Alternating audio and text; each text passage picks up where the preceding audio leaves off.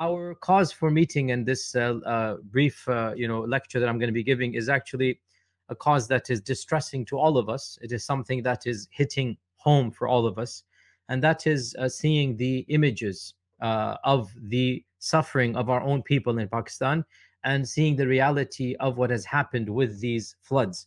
And of course, our goal today is, inshallah ta'ala, to help alleviate and to be able to do what we can in order to bring about some comfort and mercy. Uh, you know, I'm going to give a talk that is a little bit atypical so that inshallah we will rethink through uh, how we're doing these fundraisers. I'm going to ask a very difficult question. And it is a question, to be honest, that many people think about when these tragedies happen. It is a very deeply philosophical and theological question. It deals with philosophy and with our aqidah and iman and, and theology. And it is a question that does not have an easy answer. And I'm telling you from now that I'm not going to give you a solid answer in, you know, 10, 15 minutes that I'll be speaking to you. The question is as follows How can we, as believers in a merciful God and an all powerful God, how can we understand this type of, of, of tragedy in light of our God Allah Azza wa being Ar-Rahman and Ar-Rahim and Al-Wadud and Al-Kareem. How does one reconcile between an all-powerful and an all-merciful God? And this is a question that has plagued the minds of the most ancient philosophers. Actually, if you look at some of the writings of, you know, even Aristotle and Plato and whatnot, you find them trying to come to grips with this actual question. In fact, the question is so deep that there is an entire branch of philosophy that deals with just this one question. And that is the question, uh, the, the, the, the topic is called theodicy. Uh, you can look up books on theodicy. You can do a PhD in theodicy. Theodicy is how does one explain the existence of evil when God is supposed to be all powerful and all merciful? And I begin this because honestly, I find that this question is actually extremely pertinent to bring up when tragedies like this one occur. Because a lot of us are actually too scared to even verbalize and ask it. A lot of us are actually not even, you know, wanting to ask out of fear of, you know, some cleric or some sheikh or alim saying, Astaghfirullah, how dare you ask this question? And maybe for our generation, we would have said, okay, we shouldn't ask. But our children ask. The next generation, you know, the college kids, they ask. And if we don't have a solid answer, unfortunately some of them might even think of you know not being a faithful religious person. In fact you know the rise of agnosticism and atheism has many factors. One of them one of the primary causes is actually this actual question here and that is that how does one explain you know evil and how does one explain pain and suffering and why should there be pain and suffering now, again, as I said, this is not the you know a, a, theological talk or an aqidah talk or a philosophical philosophical talk, but I do want to bring it up before we get to you know the, the, the point of why we're here because it is extremely pertinent and because inshallah ta'ala it actually deals with why we are here today. So, very brief points here. First and foremost, this question of trying to understand pain and evil in light of Allah Azza wa Jal being kulli shayin qadir, capable of all things, and ar-Rahman and ar-Rahim and whatnot. Actually, this question predates the existence of mankind themselves.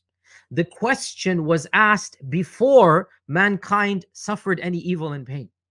And the question was asked by none other than the angels themselves.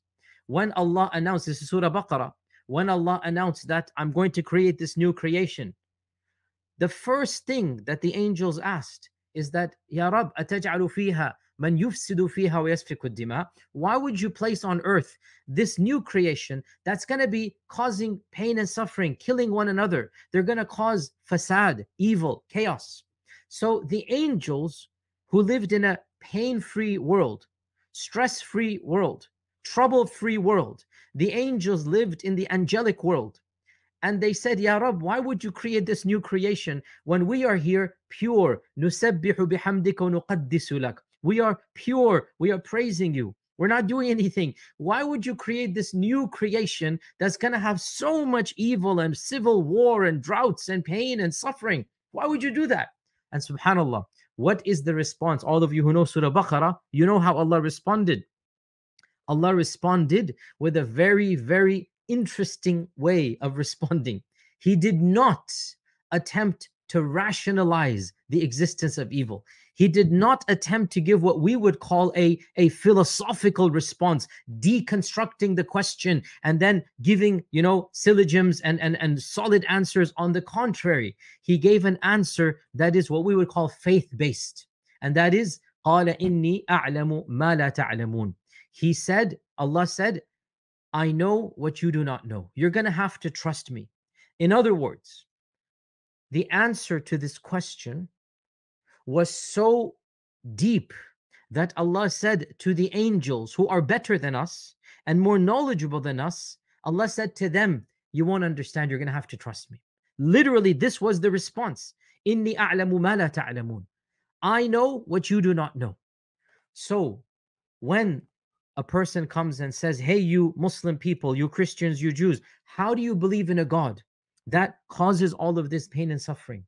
we actually begin the response by saying, you know, we're going to firstly have to humble ourselves to the reality that maybe, just maybe, I won't have full understanding. Just maybe, I won't be able to rationalize the wisdom of our Creator. But, and here's the key point just because I don't understand the wisdom of a particular action, that should not cause me to doubt the existence of the Creator Himself. And this is another deep point here. The issue of trying to understand all of this pain and suffering the issue of trying to understand why is there you know so many uh, uh, innocent lives lost children are starving whatnot that is a separate question than the existence of god. Because that question deals with the wisdom of god's action and the wisdom of God's action is a separate question from his existence. His existence is self evident. Our existence is a proof of his existence. The fact that the world exists, the fact that we have the ability to rationally think, the fact that we're searching for meaning, we have consciousness, indicates that there is a being who endowed us with consciousness. So, the fact that Allah exists is a certainty. The fact that we don't understand some of His wisdoms of actions is another certainty. The two should not come together, but unfortunately, this is what happens. But the fact that we cannot give a full answer doesn't mean we don't have a partial answer. And there is a partial answer. And that partial answer is actually why I asked the question in this talk, because it is linked to this talk. And that partial answer goes as follows multiple things can be said. First and foremost, of the re- of the reasons and the wisdoms why there is an element of pain and an element of suffering not that Allah Azza wa wants that pain and suffering but Allah wants to see the response that we have to try to eliminate that pain and suffering. In other words, of the wisdoms, and again, we have to begin by saying we might not fully understand all the wisdoms, but there are definitely some wisdoms. Of the wisdoms, why there is tragedy is not because Allah loves tragedy. On the contrary, Allah says in the Quran, Wallahu la yuhibbul fasad. Allah does not love fasad. And Allah subhanahu wa ta'ala says in the Quran, that ma yaf'alullahu bi'adhabikum in shakartum wa amantum what will allah gain by punishment if you are faithful and you are thankful what will allah gain our lord is not a sadistic lord our lord is a merciful lord our lord is a generous lord but sometimes there must be a little bit of pain a little bit of suffering in the grand scale of things in order to bring about a large amount of good in order to extract from people an amount of barakah and good and khair that Allah blesses them with. And Allah doesn't want the evil, but Allah loves the response to the evil that is good. And this is one of the wisdoms. And this is actually a very Quranic wisdom that of the purposes of having this pain and suffering is to test those amongst us who will want to try to eliminate that pain and suffering. Here's the point here righteous people, good people will stand up and take charge and bring benefit. And when they do so, they will show compassion and they will show charity and they will sacrifice of what they love for people that are not necessarily their kith and kin, their relatives, for the sake of humanity, for the sake of people of, you know, the same background, the same faith, the same whatnot. They're not their necessarily blood relatives, but they're trying to do good. And Allah loves that good. Here's a simple way to think about this. How can you be generous to the poor when there are no poor to be generous to? How can you sponsor the orphan when there are no orphans to sponsor? How can you clothe, you know, the, the those that don't have any clothes or, or or give shelter to those that don't have any shelter when everybody has shelter? So in creating a little bit of pain and suffering. And in the grand scale of things, it's a little bit. I'm obviously I'm not trying to trivialize the pain for the people there. I'm talking about globally. In creating certain smaller issues, the, the goal is not those issues. The goal is not the pain. The goal is to elicit the positive and the good in us. And the goal is to test us that are we actually rising up? Now, the question some of you might say, well, okay, I understand from our perspective, those that are able to give I understand there's a wisdom. How about those that are suffering? How about the people that have lost a loved one? What, would, what do we say to them? And here we bring in another aspect of theology, which I'm not going to go into a lot of detail, but I'm just trying to explain to you an answer to this question. And that is the aspect of the firm belief, the fundamental belief that we have that this world is not the end all and be all. There is a world after this world. There is a world after this world. And we firmly believe that every single pain and every single anxiety and every single grief and every single tragedy that we suffer in this world, if we have firm faith and we turn to our Lord for help, that that tragedy and pain and suffering shall be rewarded much more than the actual pain that we had. So the reward will be infinitely extra proportional than what we ourselves suffered. And that's why belief in a judgment day and belief in a hereafter and belief in life after death is necessary to answer this question. Those people who don't believe in a hereafter, you will never be able to even partially explain to them the pain and suffering. But those who believe in a hereafter, which is, of course, all of the Abrahamic religions, well, then we say that's the purpose of heaven. That's the purpose of uh, Allah subhanahu wa ta'ala blessing those that were patient. As Allah says in the Quran, إِنَّمَا يُوَفَّ الصَّابِرُونَ أَجْرَهُم بِغَيْرِ حِسَابٍ Allah Azza wa Jal is going to give those who are patient their reward without counting their reward. There's not going to be any counting, just continuously giving and giving. And we learn in the hadith as well that our Prophet ﷺ said that when those who suffered calamities in this world, when they come on the day of judgment and they see the rewards that they get because of their patience, they will actually ask Allah that, oh Allah, send us back to this dunya and give us even more trials so that we have more sabr, so that we can get even more reward. So, the only consolation we can give to those that have lost a loved one, those that are actually in suffering and pain, the only thing we can say, your ajr is with Allah. We, we cannot, our partial payments, our little bit of money, our little bit of food, it can never fully comfort them. So, between them and Allah, that's their reward and they're being tested in ways different than us. But you see, we also believe another point, and that is all of us are being tested in different ways. So the ones who were deprived of wealth, the ones whose houses have been destroyed, they're being tested in a very, very difficult manner. But those of us who are living here in comfortable lives, extra surplus wealth, our pantries are overflowing with food, our bank accounts have more money than we need, we are being tested a different test. It is definitely in many ways an easier test. And you know we we thank allah for that easier test. But in some ways and please don't misunderstand me in some ways it is a more difficult test because our test a lot of times we don't even realize we're being tested. Our test is a different test. The test of surplus wealth the test of being able to give the test of being you know uh, uh in a position to actually help people out and then not helping them out. When you are suffering a pain or tragedy, then the test is forced on you and you must answer to the test. If you lose a loved one, well, then you're going to have to rise up and, and, and face that challenge. But when we live comfortable lives, a lot of times we don't even realize that is a test. And Allah says in the Quran, وَنَبْلُوكُمْ بِالشَّرِّ وَالْخَيْرِ fitna. We're going to test you with good and with evil. The both of them are tests and trials for you. Both are fitness for you. وَنَبْلُوكُمْ بِالشَّرِّ وَالْخَيْرِ Khair, meaning money and wealth and health. That too is a test from Allah subhanahu wa ta'ala. So, getting back to our question here, how do we understand the wisdom of pain and suffering? We said one of the wisdoms, one of them, there's many, we mentioned some of them, one of them is to see the response of other people in battling that pain, in trying to eliminate that suffering. And Allah mentions this in the Quran that those who believe in Allah, Those who believe in Allah subhanahu wa ta'ala understand that Allah wants to use them to do good. And those who reject faith and those who reject God will try to explain evil and justify it in their own stinginess. This is Surah Yasin. Let me quote you an interesting verse. Allah says in Surah Yasin that when those who believe say that, uh, why don't we give food and give charity to those that need? Those who reject Allah say, قالوا أنطعم من لو يشاء الله أطعمه.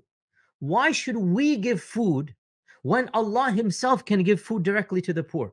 Right?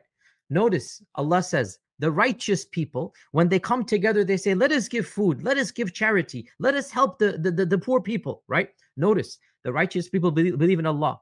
They don't use Allah as an excuse to not be generous. On the contrary, they use their religion as an excuse to be generous. Their religion motivates them to be generous. Those that have no faith begin their sarcasm and they say, Why should we give? Isn't your Lord generous? Isn't your Lord the one who provides? Isn't your Lord the one who gives rizq? Allah is Razzaq. Why should we give? You guys are being ridiculous. What type of faith is this? Go to your God and tell your God to feed the poor. But see, that's an excuse that arrogant rejectors of faith have. Those who have faith, they understand that yes, Allah shall feed the poor, but He shall use people to feed the poor. He shall use instruments to feed the poor. And here's the point, my dear brothers and sisters we want to be instruments of Allah. We want to be the tools that Allah uses to feed the poor. And that's why of the prophetic du'as, this is a dua of our Prophet Muhammad that, Oh Allah, make me of the keys that open the doors of good. And don't make me of the keys that open the doors of evil. Notice, there's going to be doors of good opening. But there's going to be people that need to open those doors.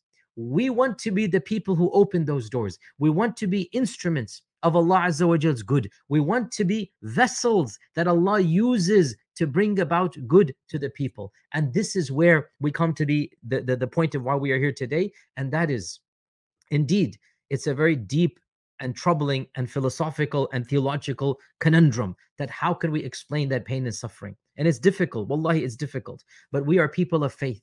And we flip the question around. And instead of saying, why is there pain?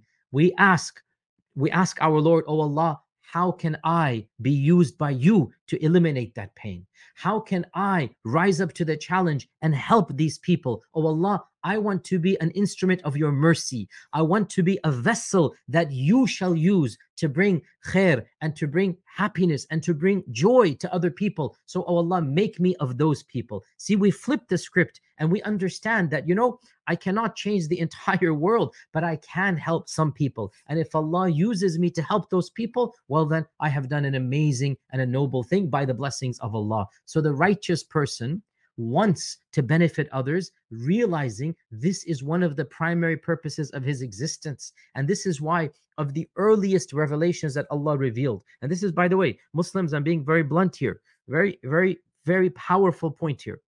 Before Allah revealed the obligation to pray, before Allah revealed the obligation to fast, before Allah revealed the obligation for Hajj, of the first commandments that He revealed in the Quran is the commandment to feed the hungry.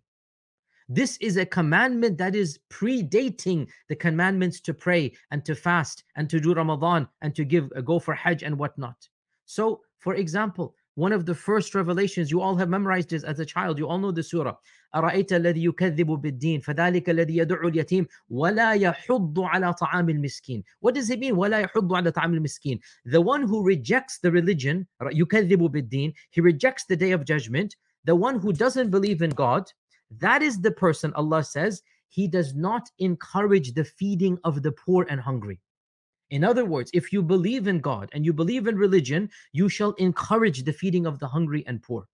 And in one of the first revelations, Allah describes the believers as being of those who they give of their hunger, they give of their food, even though they need their food that they give of their food, yatim and miskin and faqir, and they say, إِنَّمَا نُطْعِمُكُمْ لِوَجْهِ اللَّهِ We are feeding you for the sake of Allah. We don't want your thanks. We don't want your jazakallah. We don't want your, your, your shukriya. No, we are doing this for the sake of Allah subhanahu wa ta'ala. لَا نُرِيدُ مِنكُمْ جَزَاءً وَلَا شُكُورًا They are giving of their food to the yatim and the miskin and the faqir, all of those who need it. Now, an interesting point here, by the way, when this verse came down, this is like the fifth or sixth revelation of the Quran, right? This is first year uh, of the revelation.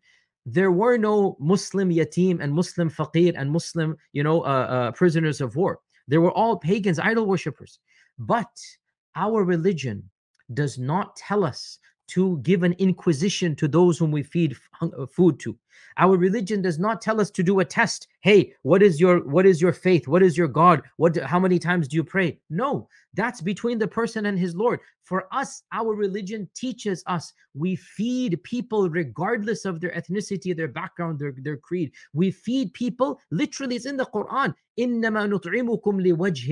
We are feeding you because we want Allah to be happy with us. That's our religion. And that's a very, very important point, brothers and sisters. Allah says in the Quran, they're feeding in order to get Allah's pleasure. They don't want thanks from the people. So we have to be very clear as Muslims when we feed the hungry, when we give food to those that need food, we are not doing this so that people say, oh, mashallah, these are good Muslims. We're not doing this as a PR moment for our religion. We're not doing this to, to showcase that this is uh, the, the, the reality of how Islam is. No, a good Muslim automatically is somebody who feeds the poor.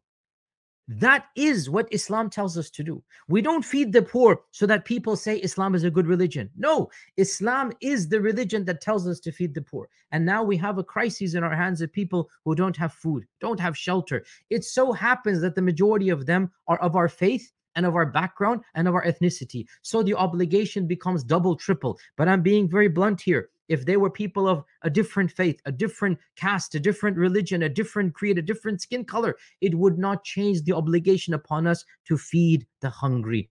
That's what our religion is about. Before Allah said, pray, pray, five times a day, Allah revealed multiple verses that of the signs of the believer is they feed the hungry, they give those that are in need. That's what it means to be a Muslim. So, bottom line, and again, inshallah, I know my time is almost up. A few a few Quran and Hadith to understand this reality, right? A beautiful Hadith that really, I, I really, it shows us the reality of what it means to to to be able to give back to others, right? I'll quote you um, uh, two two basic Hadith, inshallah ta'ala, and then hand it over to our uh, uh, guests and the MCs. We firmly believe that when we give, what we get back is more than what we have given. And this is a gift and a blessing from Allah. Actually, let me remind you of a very amazing gift that Allah has given all of mankind. Muslim or non Muslim, you know, Christian, Jew, agnostic, atheist, doesn't matter. Everybody has this gift internally. It is a divine gift. And to me, it is a sign that our Lord is ever generous to us. Allah gifted us, listen to me carefully, with the feeling of happiness when we make others happy even if we have no faith. I mean, even an atheist, when a beggar comes and the atheist gives money to the beggar, the atheist feels in his heart, I've done a good deed. And the happiness that the atheist feels is more precious to him than the money he's given the poor person. Question Where did that happiness come from? Why is that feeling of, of, of, of, of nobility? Where does it come from? Response our Lord, who is so generous, created us loving generosity. And that is why even bad people, when they do good, feel good. Even people who are nasty to other people and mean, when they do a good deed, inside of themselves, they feel this buzzing sense, this, this joy. How about the righteous people when they do good? right? They should feel much more good. And this is a gift from Allah. Allah gifted us this feeling of feeling good when we do good because it's motivating to mankind. And Allah made us. That's what Allah says in the Quran. لَقَدْ خَلَقْنَا الْإِنسَانَ فِي we created man in the best of all shapes and fashions and forms, the best of all manners. That's how we created mankind. So we don't believe that man is inherently evil. We believe that man aspires to be good and man is inherently good. Unfortunately, our desires, Satan comes and seduces us, but the default of man, they want to be good. And we see this in this simple reality. When we're good to others, we feel good amongst ourselves. So we firmly believe when we give, actually, we get back more than what we give. We get back more psychologically, spiritually, the rewards from Allah, and monetarily. Three different things. We get back psychologically. What do I mean by this? The money you give, right? It will not cause you the amount of happiness that the happiness of giving brings to you. You gave a thousand, a hundred, you gave ten thousand, right? You gave it to a good cause and in your heart you feel a spiritual joy. That joy is worth more than the money you've given. This is a gift from Allah. Then, spiritually, barakah wise, Allah shall reward you in the hereafter. And of course, that is more precious than the money you've given. And then the third point, even materially, and this is an amazing, amazing gift that what we give for the sake of Allah, Allah has promised that He shall give us back more in this world. In this world. And that is why Allah calls charity in the Quran qardan hasana, a loan that shall be repaid back. Allah calls charity a loan that shall be repaid back because it is going to be a loan. Allah will pay it back. So I'm going to conclude with two basic hadith, inshallah ta'ala, that is really going to conceptualize where we're coming from. The first hadith, talking about getting back and and and, and whatnot. Hadith is in Sahih Bukhari that Allah says, uh, sorry, the Prophet said, there used to be a man with uh, a large garden, yani, uh, you know, cultivation crops, and there was another person that was his, you know, neighbor in the neighboring farm.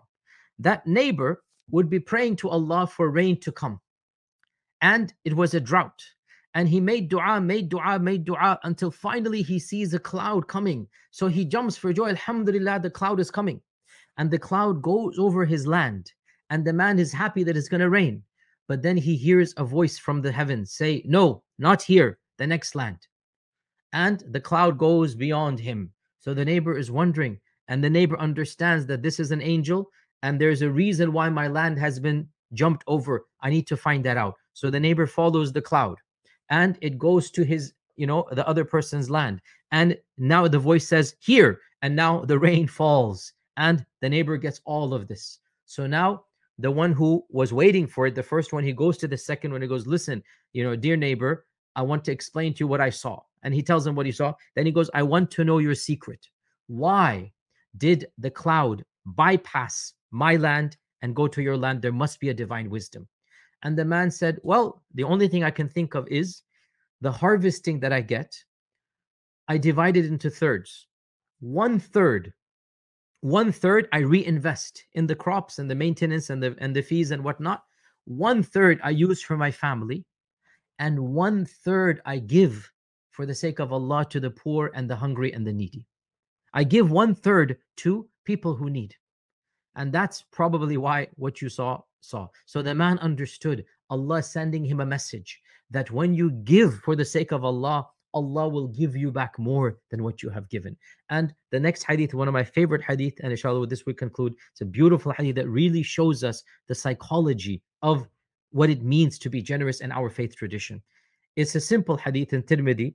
There were two brothers in the time of the Prophet. One of them was wealthy, a merchant, he had land, he had so many things. And the other brother was younger than him and uh, poorer than him. And he came to town to study with the Prophet ﷺ, memorize the Quran, you know, be in the company of the Prophet and worship and study and whatnot. So the younger brother would live in the house of the older one. And in the daytime, he would go and sit with the Prophet ﷺ and, you know, absorb knowledge. And he's studying to become a scholar. He's studying to become a, you know, a person of knowledge and whatnot. One day, the older brother complained about the younger one. And the older brother said, you know, you're basically, you're freeloading off of me. You are eating from my food, sleeping under my roof, not doing any work, and you just go, you know, to the process and you're not doing anything for me. Why should I do this for you? Why should you freeload off of me? I'm going to complain to the Prophet about you. I'll pause here before I move on. SubhanAllah, notice the mentality. My house and my money and my. And Allah tells us in the Quran, it's not your money. It is the money that Allah has given you. وَأَنْفِقُوا مِنْ مَالِ اللَّهِ الَّذِي آتَاكُمْ Give charity, listen to this, this is from the Quran, brothers and sisters, from the money of Allah that Allah has given you. It's not your money. It's not my money. Allah has given it to us to see what we do with it. So the older brother gets angry, says, I'm going to complain to the Prophet that you are just basically freeloading. He goes to the Prophet wasallam and he says, Ya Rasulullah, my younger brother, you know, does this and that, and he does nothing in return. He's taking my money, my food, my this and that And the Prophet said four words. And these four words, I want you to memorize them because it reverses the script, completely changes the narrative. What was those four words? The Prophet said to him, perhaps, لعلك ترزق أجلي is the Arabic, لعلك ترزق أجلي, perhaps all that you have, Allah gave you because of your brother. In other words, you are wealthy and rich and established not because Allah wanted to gift you. You don't deserve any of it. No, rather, Allah wanted to feed your brother. Allah wanted to take care of your brother.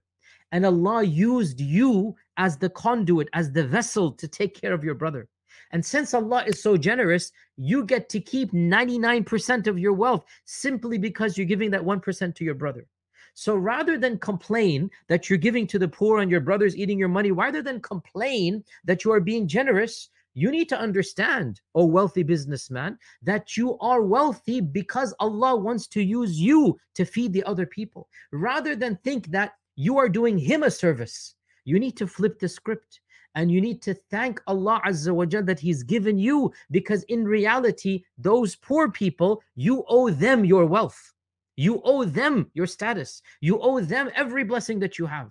And if you don't realize this, then you have lost the plot. Brothers and sisters, I understand we have to do fundraiser after fundraiser. And I understand it gets tiring and we get fundraiser fatigue, as the saying goes.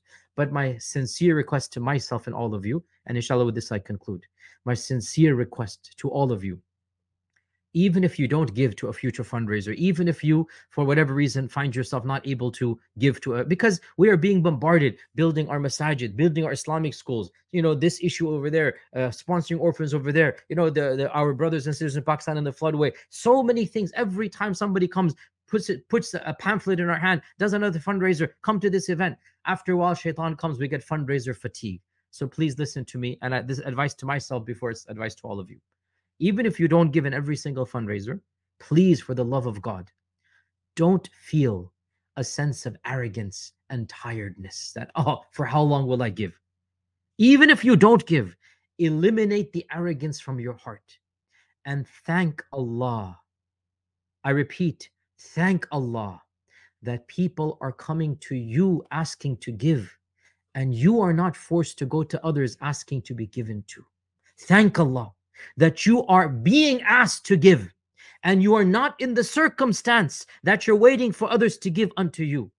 How can you have a sense of arrogance that people are coming to you wanting your wealth and money? How can you be arrogant even if you don't give? Say, Alhamdulillah, I'm in a position that people are coming to me, and I'm not in the position that I have to wait for people to give their food and their sadaqah to me. Thank Allah thank Allah that you have the opportunity to have the upper hand and you are not forced to have the lower hand begging for others, waiting for their scraps and whatnot. Seek Allah's refuge that that ever happens. And one of the ways you can make sure that that never happens is by giving to others in this world as much as you can. Our Prophet ﷺ made dua that may Allah feed the one who feeds others. May Allah clothe the one who clothes others. May Allah give drink to the one who gives drinks to others. So we want to give and give and give. And we want to give for the sake of Allah and we want to give because it makes us feel good and because Allah shall reward us and yes also because it shall give us the good of this world and the next world. Dear brothers and sisters give whatever you can give whatever you can and ex- expect Allah to reward and bless you and know that whatever you give for the sake of Allah subhanahu wa ta'ala it shall be given back to you in so many different ways spiritually and the, the barakah of Allah Azza wa Jalla on the day of judgment, and even physically in this world, it shall all be given back to you. وَمَا أَنفَقْتُم مِّن شَيْءٍ فَهُوَ يُخْلِفُ This in the Quran. Whatever you give for the sake of Allah, Allah shall replace it back for you in this world. May Allah subhanahu wa ta'ala continue to give us even more wealth so that we continue to be generous unto other people. May Allah subhanahu wa ta'ala bless all of us to be instruments of good and instruments of rahmah. May Allah subhanahu wa ta'ala allow us to be conduits of His mercy. May Allah subhanahu wa ta'ala protect us and our loved ones and our families from all evil of this world and the next. May Allah Azza guide us and guide others through us and allow us to show the reality of what this faith and this message is. May Allah allow us to live as Muslims and to die as mu'mins and to be resurrected with the prophets and with the righteous people on the day of judgment. And what a noble companionship they are. Wa jazakumullahu khairan for inviting me to your event online. Wassalamu alaikum wa rahmatullahi wa barakatuh.